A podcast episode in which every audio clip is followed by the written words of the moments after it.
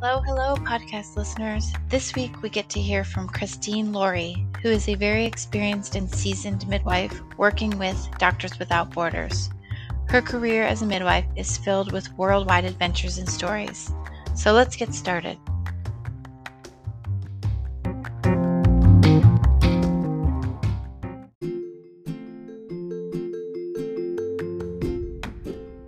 Welcome to the Journey to Midwifery podcast. This podcast platform is for midwives to tell their story. This is where you get to hear the how and the why a person is called on this journey to midwifery. I'm your host, Amber Wilson, a midwife myself, and I came up with this idea so that all those people asking these questions had a place to go to find answers. I hope you enjoy these stories as much as I enjoy recording them. Okay. Okay. Christine, I'm happy to finally catch up with you and have you on. So, um, before you tell me the story, can you tell me where you are? Yes, I'm currently in Cabo Delgado, Mozambique. So if there's any weirdness with audio, it's totally my fault. I'll just say, have you repeat it. But it's pretty good now, especially compared to the other day. It's a good signal. Yeah, for sure. So I'm looking forward to hearing your adventures, but take me back to the beginning and tell me what brought you to midwifery. Yeah, so, you know, I get asked that question from time to time. Over the years, I have gotten the question, and I never really uh, because the answer is so roundabout, I never really give uh, give the actual answer because it's kind of odd, um, or I think it is. So I, you know, I grew up. I'm the oldest of nine, and you know, my mom was just eternally pregnant throughout my whole childhood. I was in my teens when she had her last baby. Mm-hmm. So I kind of grew up around that. Um, she wasn't, she went to the hospital to have her baby, so she was not a home birther, but I was always very curious about pregnancy and birth. And of course, I loved the babies and all of that. But I never really thought about any of that growing up in terms of a career. I, I just, I wanted to be an opera singer. So and I actually was. Um, but when I was about 24, 25, there was um, a Today Show episode or Good Morning America, one of those morning shows.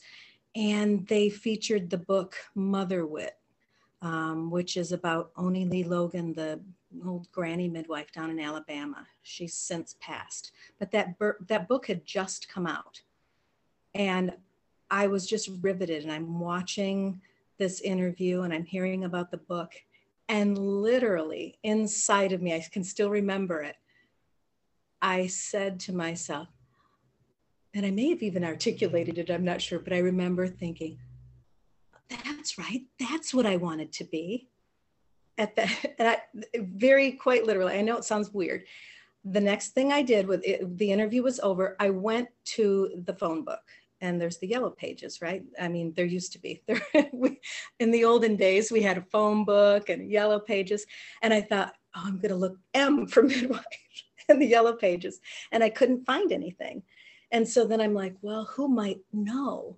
And so I thought, well, there's a, like a women's resource center in town. So I called them and they were a little bit baffled by my question, but they're like, yeah, I think there is somebody. And they gave me her name. And she happened to be a CNM who um, was practicing home birth. And I called her out of the blue.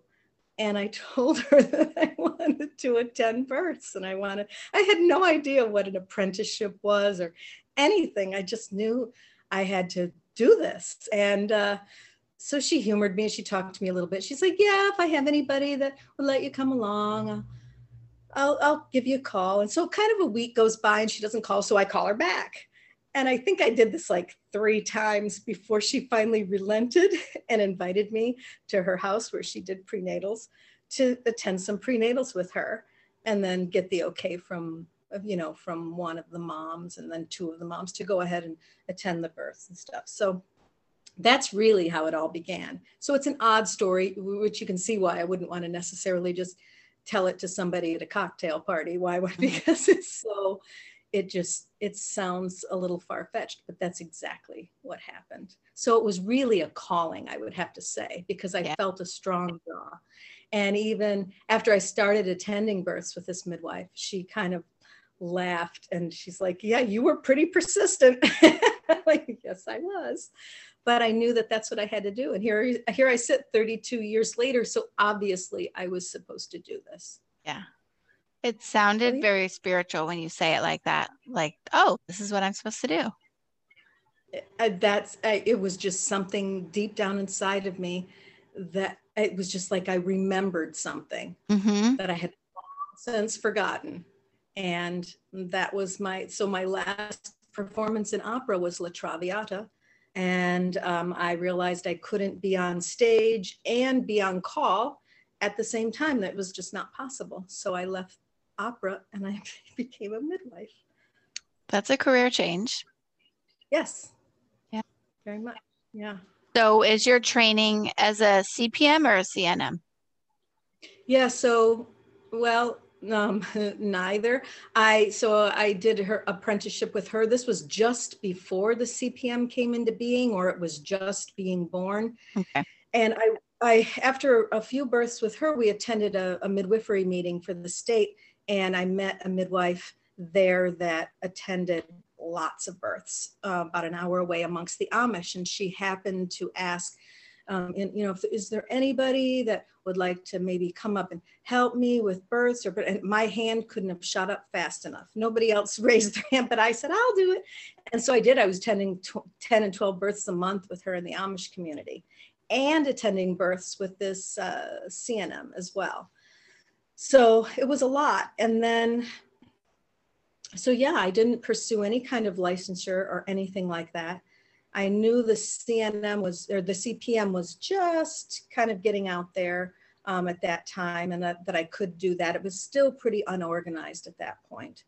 Um, and it was years before I got my CPM. I resisted it for a long time for a variety of reasons. Um, but like 2007 was when I ended up, I, it was the end of, you know, being able to be grandmothered in and so I saw the end coming and I'm like, oh, unless I want to go through the whole apprenticeship thing that which would be really laborious for me at that point, I should go in under the grand midwife status. And so I was one of the last to do that. Um, but it was a long time um, before I kind of allowed myself to do that. And I was interesting because I practiced illegally in a few different states all that time and you know i always felt like i really had nothing to lose except you know the state coming and taking me away in handcuffs I, that could have happened and and it did happen to some of my friends actually so it was a very real thing but they couldn't take anything away from me like a, a license or mm-hmm. registration like that. and so in some ways i felt a little safer so i got my cpm and it was really funny because Six months later, a pediatrician filed a complaint against me. And I'm like, see, this is what happened. I oh. couldn't believe. And it was it was a really bizarre thing. Like there it was totally unfounded, and the state totally just ended up just throwing it out. You find any record of it because there was no basis for her complaint. But just the fact that she had somebody to complain to, and six months earlier, she wouldn't have because I wasn't registered as anything anywhere. And it was so frustrating for me.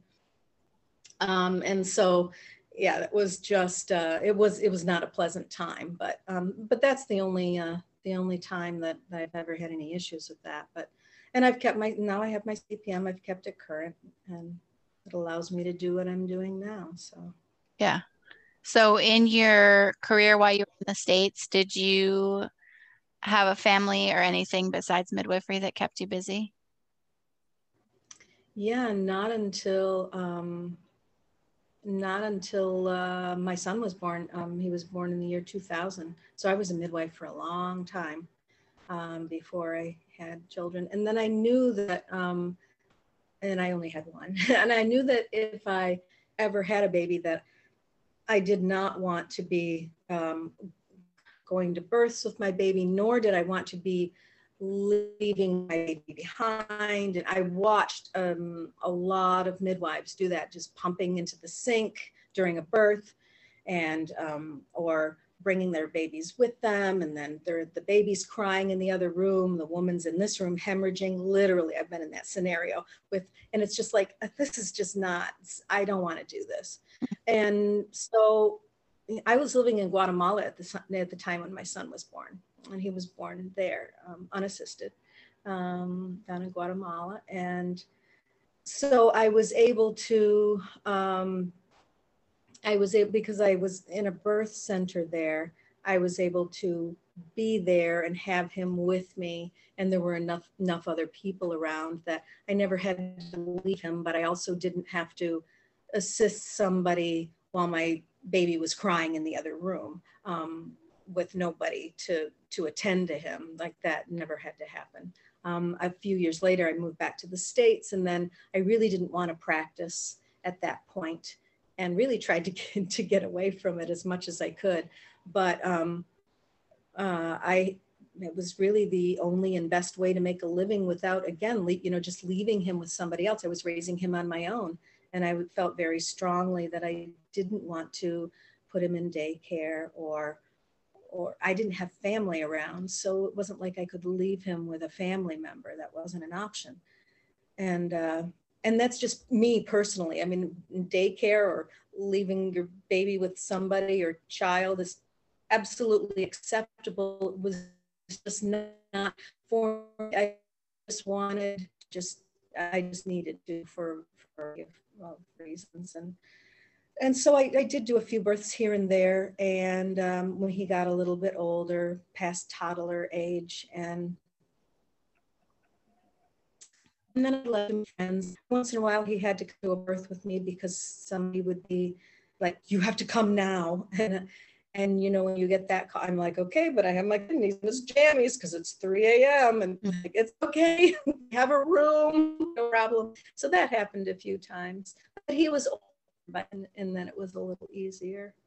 Um, but I did try to get out of midwifery a number of times. I tried, tried to retire I announced I was retired, told everybody, and it never ever really worked. It was just some, uh, you know, I just have not been able to escape it. So something yeah. called you back every time. Yeah, yeah, I I I would say so. Um, part of um, part of it towards the end, um, at least in the US, was like in 2008 when we had the financial crisis and stuff. It was impossible to find a job doing anything else. And because my whole life had either been music, which I was certainly wasn't going to go back into singing opera uh, at that point in time, and it certainly uh, where I could have done it, it certainly wouldn't have brought any kind of um, meaningful income. Um, and so really, I sort of had to fall back on midwifery uh, in a way. And I, and so I did, um, I did start up a practice again in 2008 uh, for a little while because it was really the only thing I could do um, at that time mm, during that, that financial crisis. Because again, I was the only um, income for my family. I was supporting myself and my son.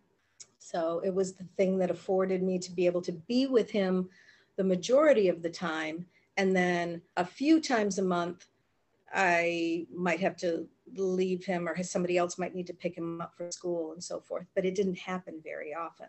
Um, just a few times a month because I wasn't I wasn't that busy. I made sure that I wasn't so busy that I had to leave him a lot. Wow, he's a lucky boy. I don't know. We should talk to him and ask him. so, uh, what does he think of all this now that he's an adult? Oh, he remembers. He remembers when I started dragging him all over the planet um, to do to do humanitarian aid. That started in about 2004 because I did. I got a little bit, oh, not not bored with home birth midwifery, but it was just I needed more stimulation mm-hmm. than births were affording me. And so I, that was the first time that I went to Africa. He was four years old, and we, we spent the year in Ghana, West Africa. And so I think he remembers those things more than more than anything else. I think that made more of an impression on him. And we went to Senegal um, a few times, and um, yeah, he, he's he's been a few places with me. Indonesia after the after the earthquake and tsunami, we were there for three months, and that was really intense. He saw that devastation, and you know he was he just turned five years old so it, it made an impression on him, I think. Mm-hmm. I mean, oh. he met children who, who lost their parents in the tsunami. He, he, he met children his age mm-hmm. that didn't have any parents. And he would tell me, Mama, his parents got washed away in the big wave. And I said, I know, honey. He would come and tell me these things. You know, some people might say, well, that's a lot for a for a kid. But then when you see all of the things, the violence that's on TV and people turn that on and it's it's kind of it's it's fake violence, but it's still violence. And then, but then to be in the real world and hear these things. I mean, we were able to talk about them. Mm-hmm. Um, the last time I remember, the last time he was with me in Senegal, um, he came to see me at the clinic, but then a lady had rushed in with a three day, her three day old baby. And he watched me with the midwives um, work to, to resuscitate that baby. Um, she was very septic and there was going to be no saving her, but, but we had to try anyway for the sake of the mother. And he stood in the doorway and he watched me do that. And I remember looking up and seeing him and I almost said, you know, you need to go wait in the other room. But then the other part of me was like, this is why I, this is why I do this work. And he knows that and he needs to really understand what, what it means. Um, and so I think in that way, um, I think it was good for him. I mean, we talked about it later.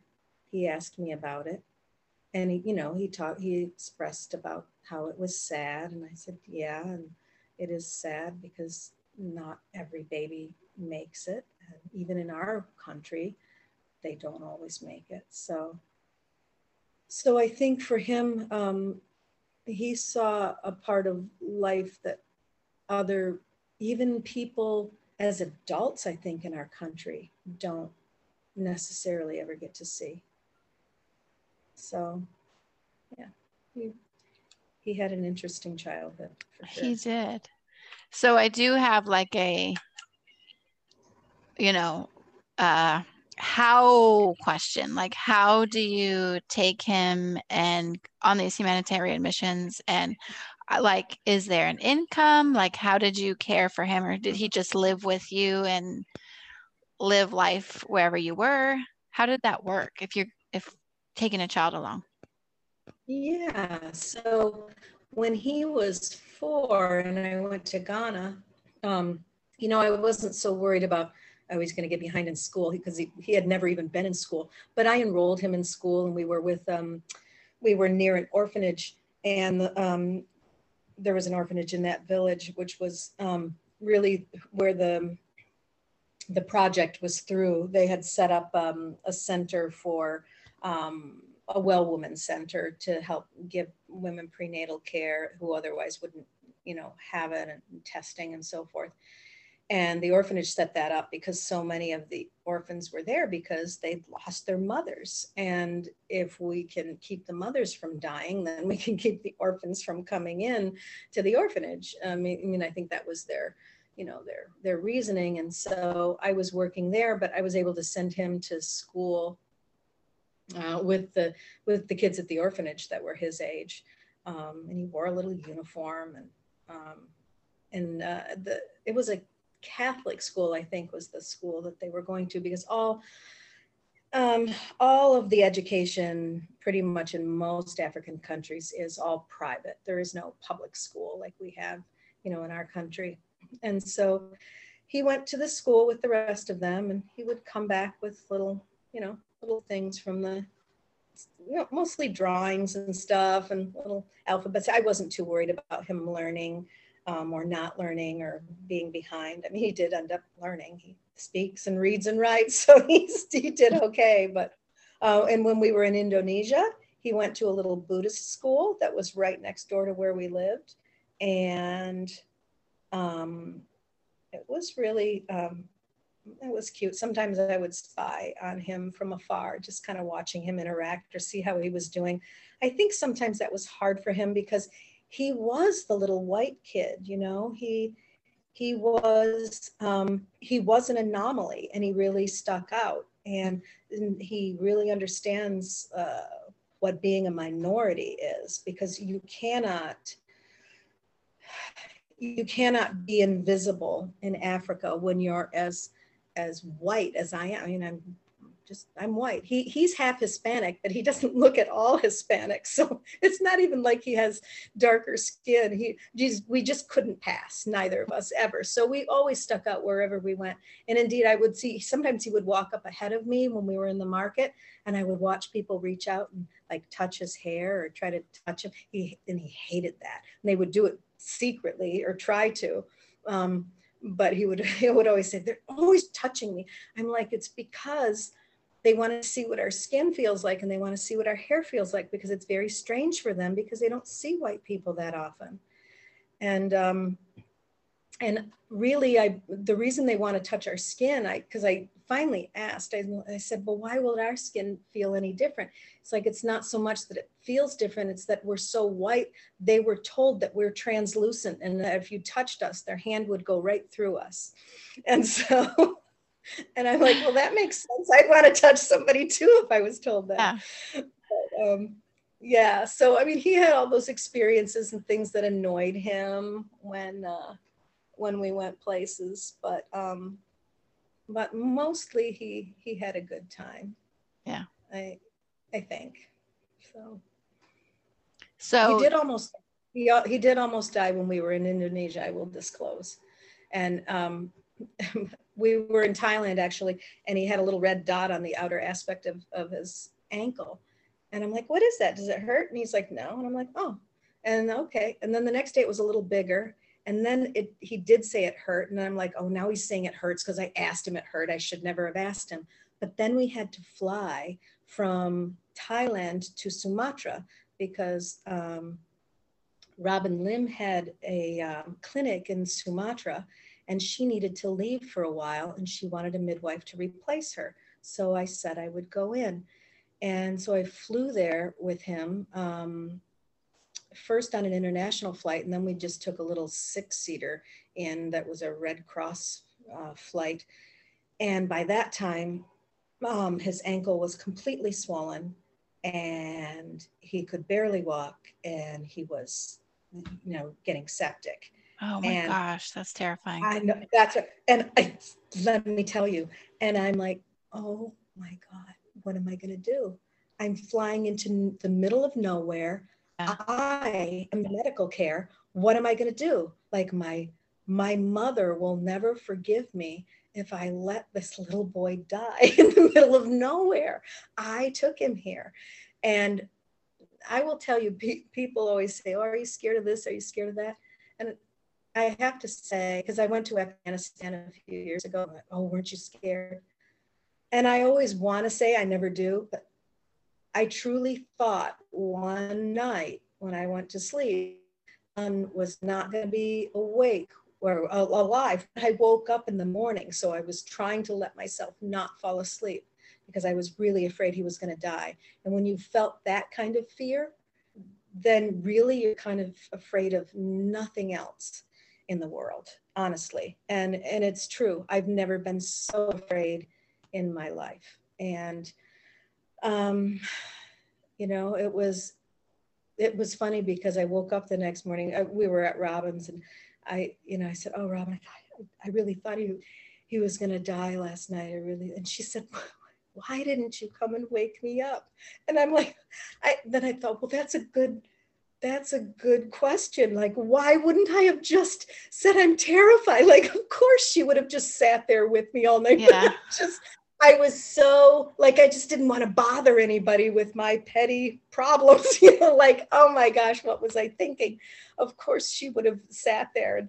But um we um one of the the ladies who cooked for us, um uh Ibu Isa, she had some little poultice thing that she put on his ankle and with all these green leaves in it she made a you know just this poultice and she just put it on this big giant blister now that was was there and um, he was you know he had a fever his, his body was he had a whole body rash oh he was gosh. septic and, yeah and uh, and she came in and put that on and then she was saying some some words, you know, praying. And, and he's lying there. He's like, is she praying for me? And I said, I said, yes, honey. And, and, he, and he's like, and then he just nodded his head. And I'm like, I didn't care if she was conjuring up witchcraft or it didn't matter to me at that point, just anything. But that poultice was the thing that pulled all of that, um, that poison up and it just made that little i mean it was this giant it was this big it was like the size of a half dollar on the side of his little ankle and he was like five years old so um, that's what started to heal it and then he slowly started to get better but i mean i was carrying he couldn't walk at a certain point i had to carry him when he had to go down and um, if he needed to pee or something i had to carry him down and he couldn't put any any weight on his leg at all and um, but once i got through that night I saw a little bit of improvement. And um, then I knew he was going to make it. But man, it was dicey there for a while.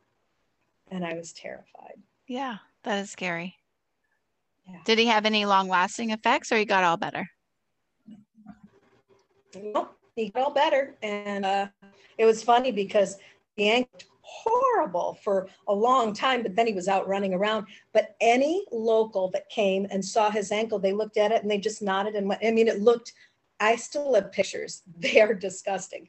And they just looked and they just nodded and then they were like, "Oh yeah, that's a spider bite." I mean, they they didn't say that in English, but through my interpreter, they would be like, "Oh yeah, that's a that was a spider bite." like they had seen it before. Oh my and gosh. then yeah, and then these foreigners came in, these French um, these French uh, doctors uh, came in just to kind of stop by the clinic and stuff, and they saw his ankle. And of course, he was better by this time, no fever or anything, and he was walking again.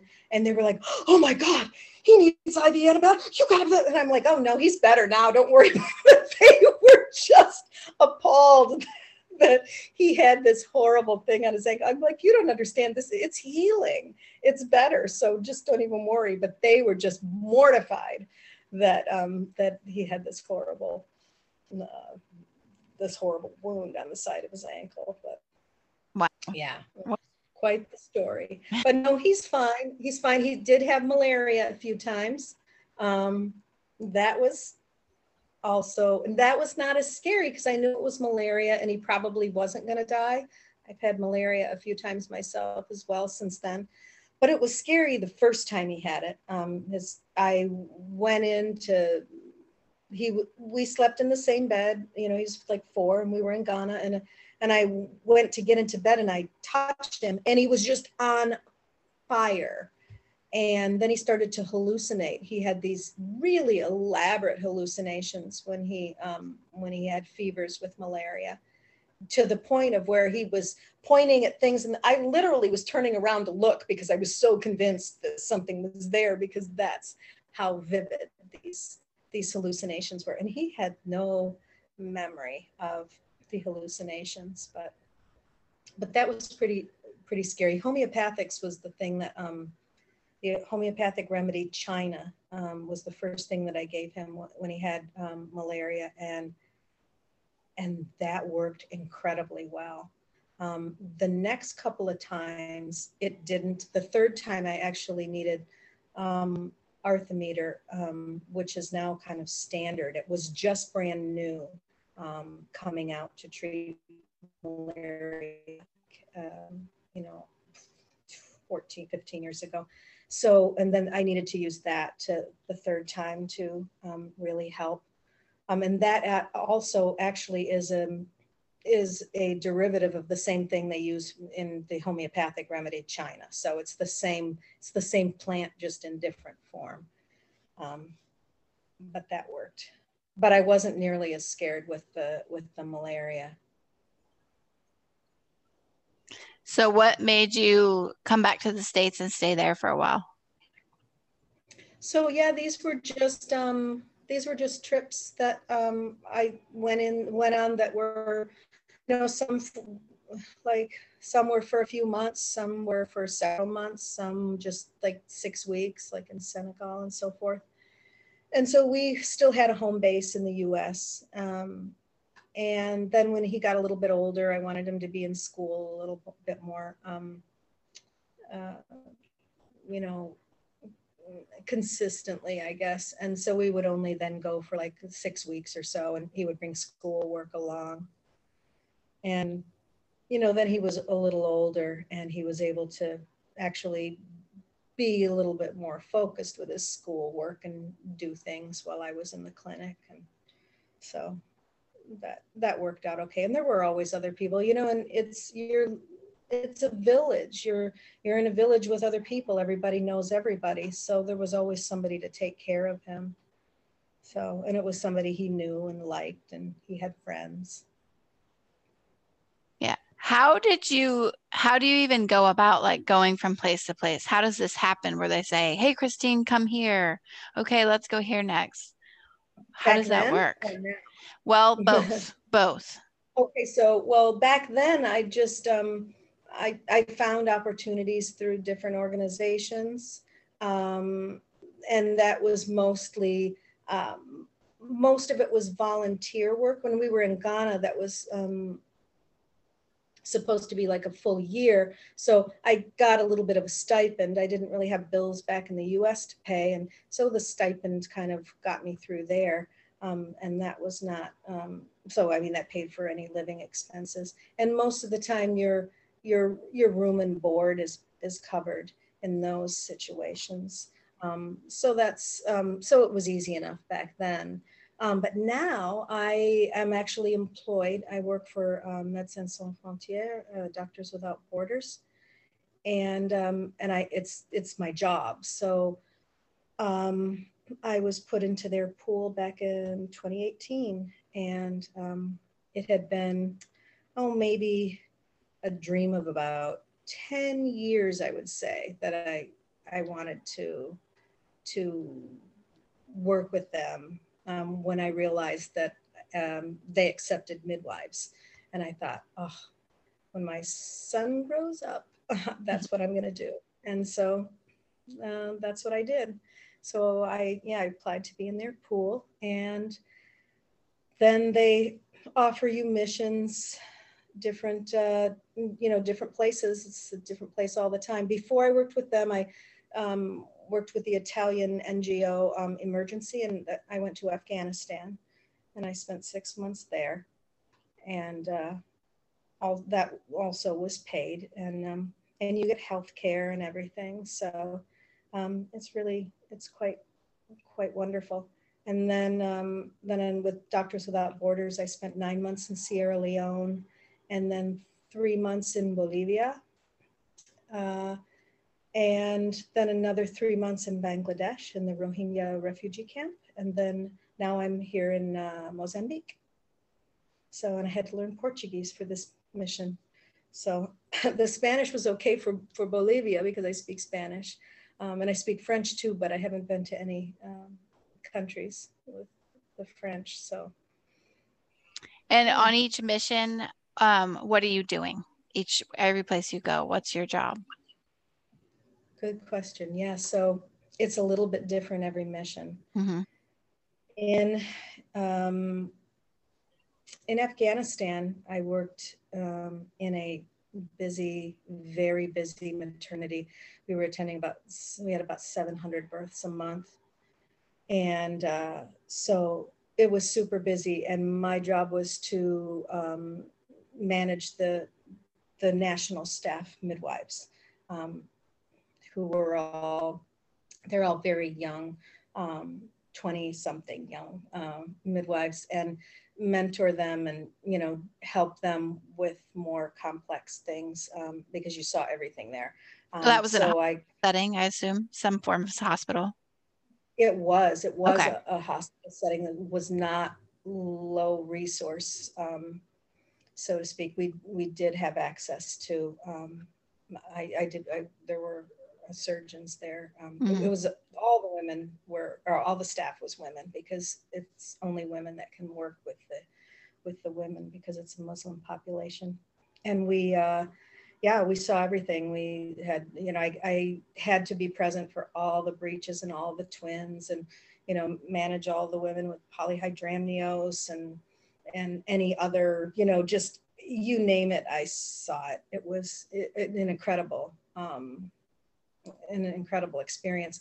They didn't, although we did do cesareans, they did not do them super routinely. They did them for maternal health reasons, not to save the baby. Um, because because when you deal with a population like that, once they have a cesarean, they go on and have many, many children. So if you cut some woman open when she's having her first or second baby, she's going to be high, high risk for forever because they don't always come to the hospital. Um, some of the population is nomadic.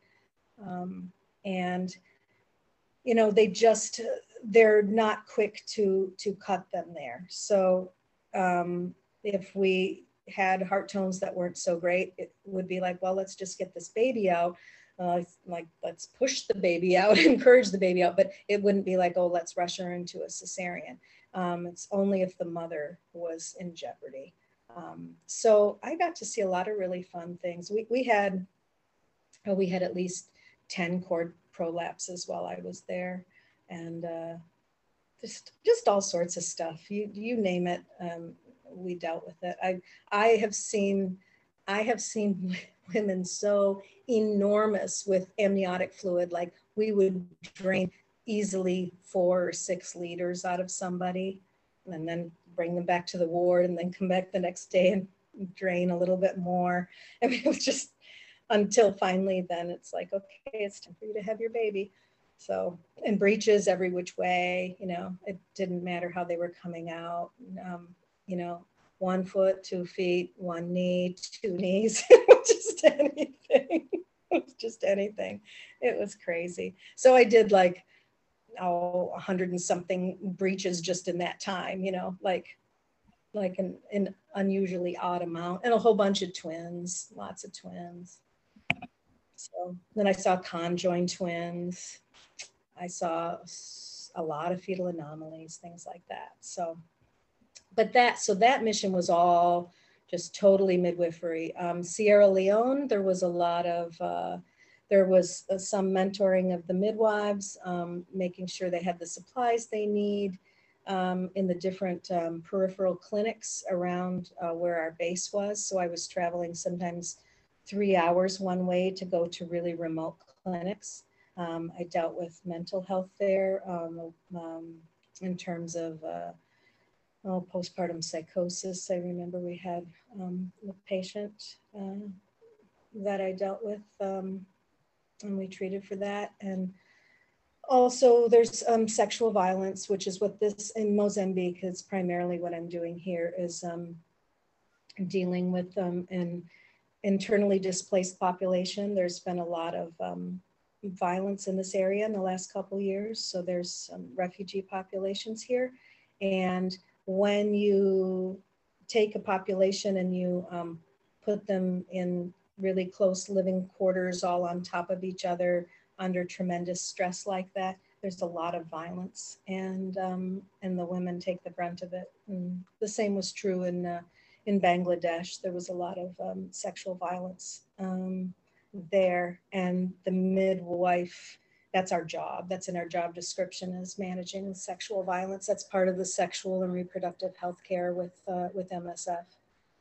So it's a big part of what we do in a lot of our, um, in a lot of contexts. So here, that's primarily what I'm doing. I probably will not see any babies be born here. Um, I will probably be doing um, very minimal um, uh, prenatal care. That, I mean, the, there are midwives and nurses here that are doing the prenatal care, and I just oversee them and make sure they have what they need.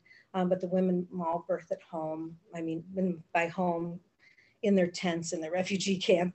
Um, and uh, but uh, but the the sexual um, violence component is mostly what I'm going to be addressing, and training the staff to be able to deal with that. So what we do is we don't come in and do the work for them. We come in and we assess the needs and then we train the local, um, the national staff um, to be able to manage when when we're away because it does it's not sustainable to go in with the white savior mentality and be like okay i'm here to save the day you're there to impart what it is you know um, to the people here so they can go on and make it sustainable because i don't speak the local language i can speak portuguese but the local people don't speak portuguese they speak a, a tribal language i don't speak that but my national staff colleagues do. So they're going to be able to have a better rapport um, with, um, with the women that come in. And so it's really important that, um, that the work be done in, in that manner where you're um, really imparting all the, the knowledge and doing all the training uh, so that they can carry it on then when you're not here anymore. Do you, in general, feel um, like it's well received to have the help and guidance when you go to these places? Yeah, it's a little different every time. Um, it is in in some places more than others. Um, I think the when it's a big crisis, like you know when we go in for Ebola, I think it's mixed. I think the the local staff sees the value and wants the help and needs the resources, but then a lot of times the surrounding community feels like we brought the problem in mm-hmm. or that we're there are a lot of myths surrounding because the bad things have happened in Africa when white people come. So, and certainly not everybody who works in MSF is white, but there are enough white people in the staff, like right now, even um, that you know it's it's there can be that perception, and so there they had cholera here, um, or they they still do, but there was a big cholera outbreak the last few months, and it's getting better. But we cannot use the word cholera when we go in and set up the cholera centers because because they equate it with us bringing it in and it's just it's just strange because it was we're responding to it but if we were here and then we set up these centers and suddenly all these people are sick they for some reason think it's it has to do with us making people sick and they're they're not really it's the understanding is very very poor. And there's just it's just rumor like anything else. Mm-hmm. um, and of course that's not what we're doing. But so you know when you ask if we're well received it just depends on on who it is. I think sometimes um, the local population is very grateful and other times they're they can be confused or mistrusting. And so we have specific teams like our um, health promotion teams who specifically go out and this is all local staff and they go out and they educate the people in the community and let them know why we're there and what we're there for. And um, and that you know it's safe to come to us and and that helps um, that helps a lot but and and i have had people um, thank me or i've had somebody i don't know pay for something when i was in a store, you know, buying a coffee or something and say, thank you for helping our people, things like that. So that's really nice. Um, so some, some people are, um, are understanding and they really do want it and they knew they know that it's um, that we're there to help. But you know it's it's a it's a very fine line between help and interference and you know it's someone else's culture. And yeah do they want the help or don't they? It's a question we always have to ask. Yeah. Um, what are your i bet your this question is going to vary but what kind of places do you live as you go to different sites what's your living situation well right now I have, you see, now the internet's been really good today. I have internet, yeah, I have air conditioning, I have a hot and cold shower and a bathtub. It's luxurious. And, but no, my first mission in Sierra Leone, it was a bucket shower, only cold water. Um, also flushing the toilet with a bucket. It was really hot, generator on so much that I just now to this day I hear a generator and I just want to lose my mind because that loud the generator was so loud on that mission. Um, but it wasn't bad, you know. You sleep under a mosquito net and it's hot and I mean here it's really hot, but like I said, my my room is air conditioned, so. But the only reason I have that in this mission um, is because where the crisis is happens to be in an area that used prior to COVID was a was a tourist town. It was a tourist destination, a little resort area. So all of the NGOs have sort of taken over the resort area. So we're staying in places um, that normally are meant for people vacationing, but there is no one vacationing anymore. So all the NGOs are staying in these places. And you know, kind of keeping the economy afloat. Um, and, and so this is why we're housed in these places that are so nice here. And that's why when I was in the middle of the jungle, seven hours from the capital in Sierra Leone, I wasn't in a place like that because it wasn't a resort area.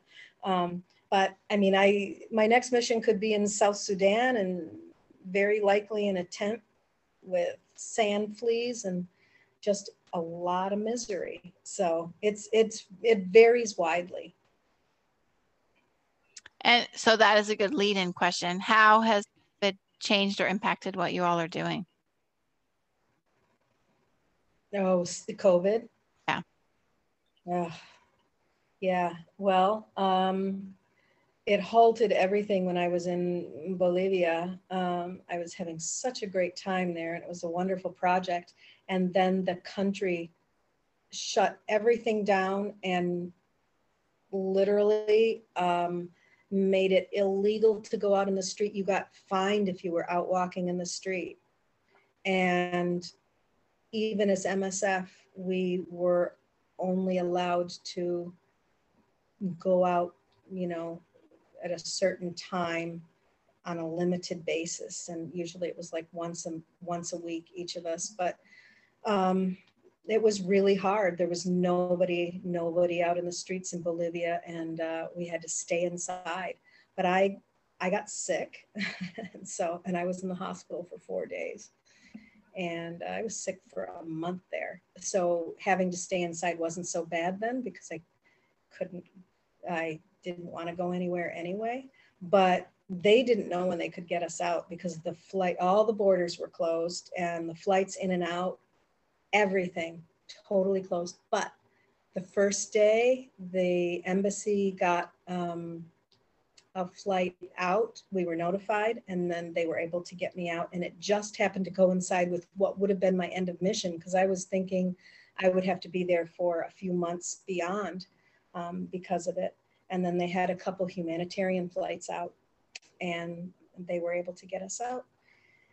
So that has been a big problem because then I was supposed to go to Bangladesh after I got, I came home, I quarantined for two weeks and was going to leave for Bangladesh the day after I got my quarantine um, uh, finished. And it took three months for Bangladesh to approve my visa to, to, to go. Um, and part of it was because of COVID and part of it's because they are usually pretty difficult anyway.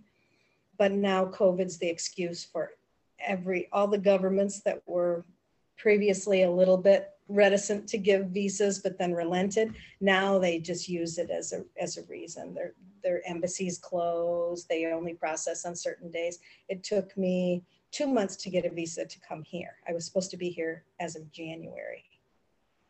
So it's impacted it quite a bit.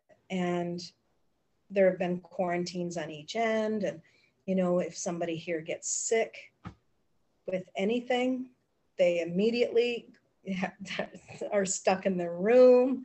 People bring them food. They have to stay in there. We don't have any tests here. So they're just presumed positive and then anybody that's lived with them or been in close quarters with them for any length of time those people also have to quarantine. So it's a big mess because at any given time, a quarter of the staff is in quarantine for a week. You know, it's just, yeah, it's it's crazy. It's crazy. And and I've had so many. Every time I fly, I have to have a COVID test, and I hate it so much. If I have one more thing stuck up my nose again, I just before they just used to do, you do one nostril and now they've done the two both nostrils and then the throat. And i'm like come on you guys what next? And then i heard what they're doing in china and i'm like oh my god no no no. So um i won't even go there. Um so yeah it's just i've read the uh, article. yeah. yeah. So i mean it's just a part of life now but um but yeah it's just this bizarre surreal what do you do in between these missions?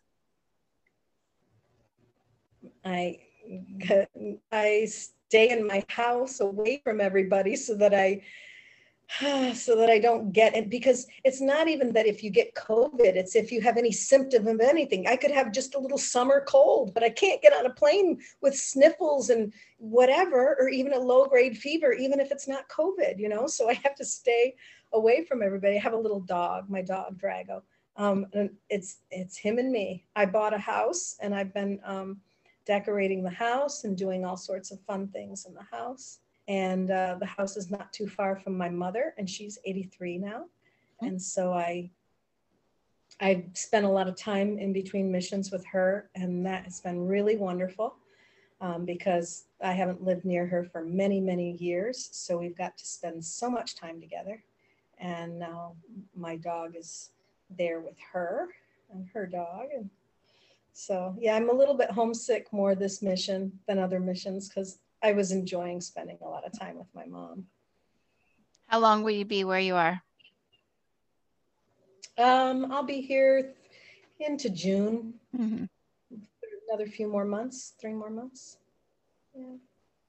And now you have like this storybook career, just I really think you should write a book. I know you say you're not going to, but my question is how would if somebody wanted to get involved in what in Doctors Without Borders, how would you give them advice to do that? Yeah, um, so if they're in the US, um, uh, we so MSF has um, an office in New York, and um, if they went to the website there's all of the information on being field staff there. Um, so you can pick whatever profile. And so if it's midwife, you can click on that. And it basically tells you exactly what you need. They really highly encourage you to have language skills. So French is really encouraged a lot of the places that we go are French speaking countries. And it's just this huge fluke that for some reason I have not gone to one yet.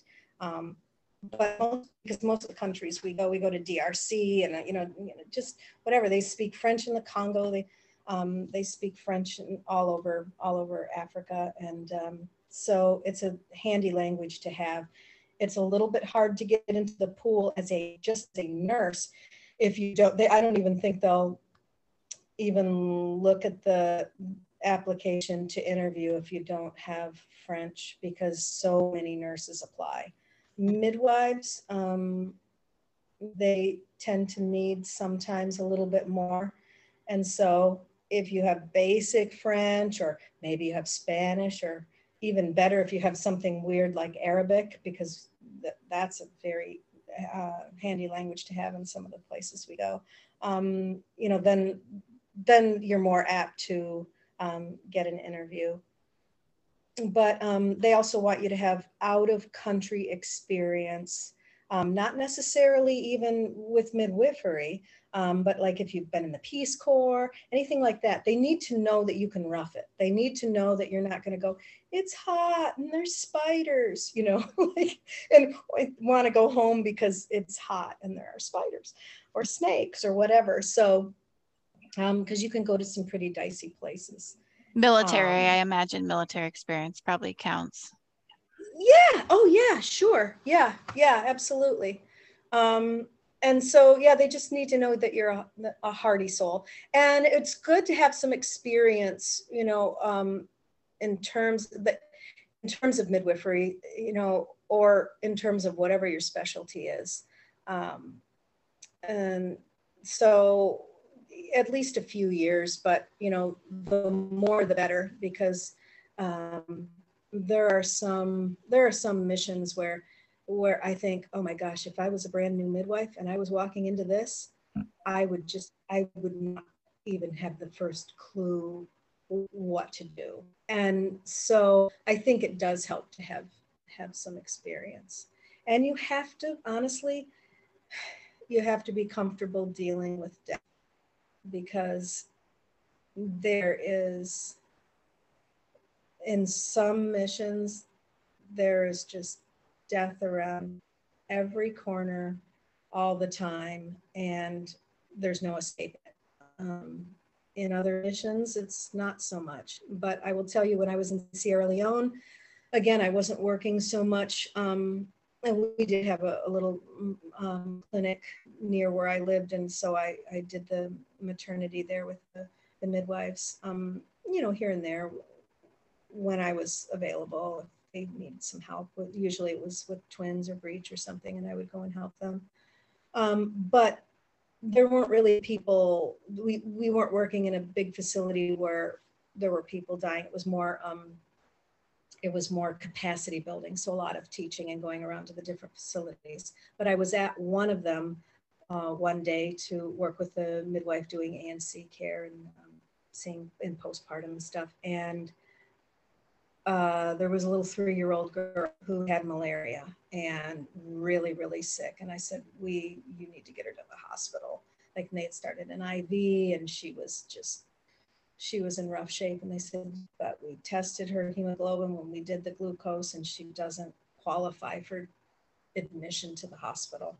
And we were doing ANC, and then a little while later, I heard this sound that, if you've ever heard it before, and you probably have if you're a midwife um, and working in a hospital, it's the sound of a woman who just found out that her baby has died, her child is dead. Like I heard this wail, and I'm like, oh no, and we both, the midwife and I ran tearing into the room, and the little girl had died, and the mother was just beside herself. And I grabbed an ambu bag and and we started, you know, I I knew we couldn't bring her back, but I felt like I needed to do something. And uh, I will tell you that because that mission was not a mission where somebody was dying all the time or, you know, around every corner there was death, that death hit me really hard because it was so out of the blue. I was just going to do prenatals that day with this midwife for the day. And it was just not, I loved this midwife and we always had a good time working together. It was just going to be a really nice day. And I wasn't expecting anybody to die and certainly not this little girl. And, um, and just watching, you know, we, we prepared her body for the family to come and, you know, and then you wrap it up and the father came and then they they carried her off and with the entourage of the whole family and they're crying behind us. They you know they carry the the body off um, back to the house and you know it's buried within hours usually um, because they're muslim and it was just that was hard for me. And I, I, remember being really surprised at how how i reacted to that after the fact. And i think it's because it just took me so by surprise. In afghanistan i was ready for it at any it happened all the time. And then you just had to go from one death to another thing over here. And there was another you never even had time to mourn the thing in front of you or to even process it. So so in this in that mission when i was just so blindsided i was like wow this really was really awful. And i just felt like i should have done something but there was nothing to be done. And this is just what happens in africa. Children die from malaria and it's awful. That is awful. You've seen yeah. so many things. I can't even imagine. Yeah. Yeah and so that's what i would say is you know before you before you embark on this you have to know that you're comfortable with with these things. You have to know that you you can deal with it. And yeah and you have i mean i have colleagues here and but there's also the psychosocial unit um, in new york we we have a psychosocial unit we get briefed and debriefed before every mission with all the different departments, including psychosocial. And, um, and I can call them anytime. I can call them um, in New York and they'll, they'll set up a, a, Skype with me and talk me through anything if I need to. Um, and so that's really, uh, they take very good care of us, I do have to say.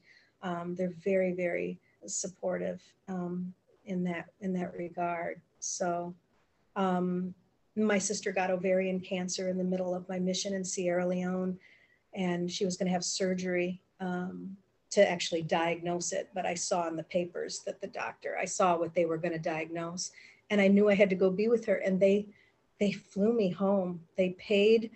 It wasn't even home. They flew me to Anchorage, Alaska, where my sister lives. It took me like two and a half days to get there, but they paid for the flight to to go and be with her, and um, and I, the paid time off and then the flight back because it's one of the benefits. Um, you can do it for a first degree relative. Uh, it has to be a parent, spouse, or sibling um, uh, for a death or, or, emergency. And they're like, oh no, go be with your sister. And they had me out in, in a day. I found out on a Wednesday and I was flown out on a Friday. And my sister had surgery on Tuesday. I arrived on Sunday. So, I mean, I, I'm so grateful because I would have been in horrible distress that whole time knowing that she was going through this surgery and had to hear this diagnosis and and that I couldn't be there with her. Mm-hmm. And I was able to do that and take two weeks off of the mission and go be with her and then go back to the middle of the jungle in Sierra Leone. And and it was I was very grateful. So it, they're wonderful to work for. It's a wonderful organization.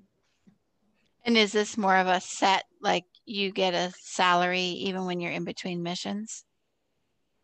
No, um, no. I've been paid just for missions okay. and uh, I can take a time off in between. What I do have is health care for three months after a mission. Mm. Um, starts the month after I get back. I mean, I have it this whole time, but um, but the three months doesn't start until if I get back in June, the three months will start in July. So it'll still be for July, August, September.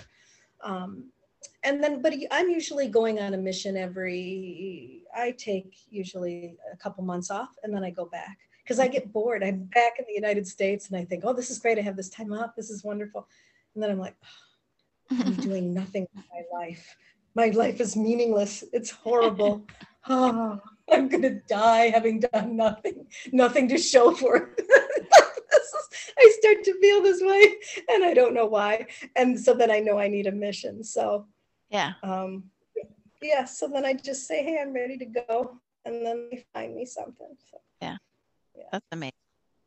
So I'm curious, how do you know Augustine? Oh, you know, um, you know, we because of the pandemic. I was in Bolivia. Um, we just met virtually because um, oh, she was doing a little podcast, and um, she interviewed me about what it was like. She was interviewing different midwives in different places about yeah. what what COVID was like there, and so I did that with her. And then and then when I got COVID, then she interviewed me about what it was like to have COVID. I think I coughed through most of that. There were about five oh. of us on that. Um, on that little um, thing. But um, I yeah, I was already out of the hospital, but um, but I was still I was still pretty sick, I think. Um, but yeah, and so we, then we've now we've just been we're in touch all the time. We're always uh, messaging back and forth, and we're we're hatching plans. We have things we're gonna do. I think. So I can't wait to see.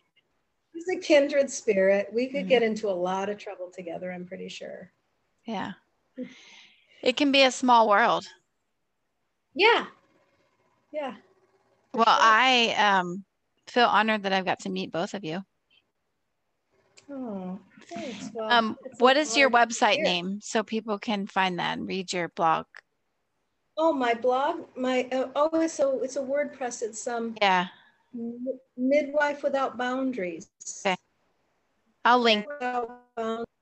Yeah, WordPress. Mm-hmm. Yeah, I'll link it. Yeah, I don't. I write there a lot, but I do. I have a few things in the in the works. I have to be moved to write something and then I throw a few pictures in there and yeah. well, I was enthralled. I was like, it was like reading a book, like something you can't put down. I'm reading, reading, reading. Oh. It's great. It's just, just like you said, like if you were a new midwife or if I walked into some of those stories you told, I would be like, I don't know what to do. I just don't have the experience, you know?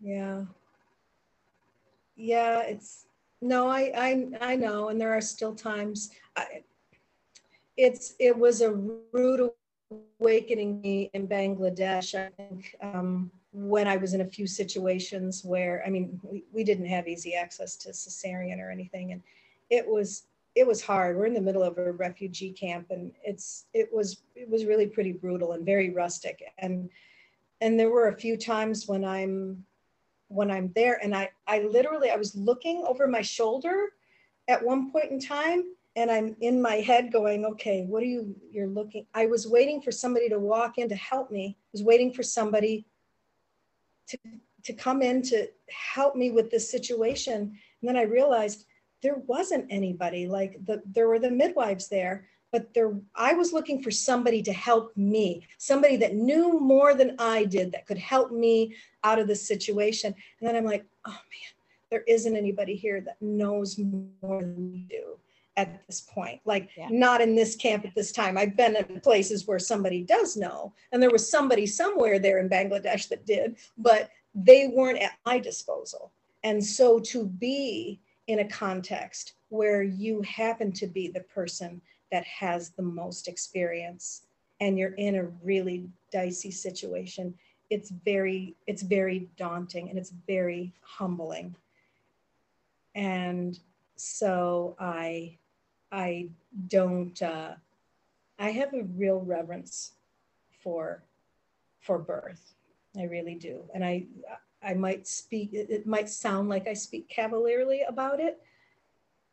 And like I can do anything or I'm invincible. I know that's not true. I, I, I don't feel that way at all. I feel like I'm always learning and um, and it's uh, if you get to the point where you think that you can do anything, um, birth will humble you in an instant. So I'm very careful to keep myself in check for sure you i definitely come off as humble even though i'm sitting here thinking you're like this amazing awesome person. If i tell you this you're probably going to say oh no but she, i can tell that about you. But really just you just live such a cool life and i hope that one day you'll write all these things down because i want to read them and lots of people probably do. I'll give that some thought well, all right, Christine, what time is it there for you? Because I'm going to let you go. It's 11:22 p.m. Okay. Well, thank you for staying up late with me. It's just about dinner time for me. So, um, it was a pleasure. Truly. Yes. Yeah, it was a pleasure to meet you. Thanks. Likewise.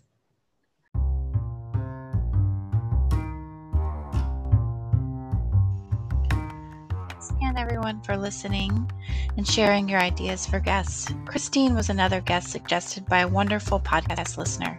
Keep them coming my way at Journey to Midwifery Podcast at gmail.com or on Instagram and Facebook at Journey to Midwifery Podcast.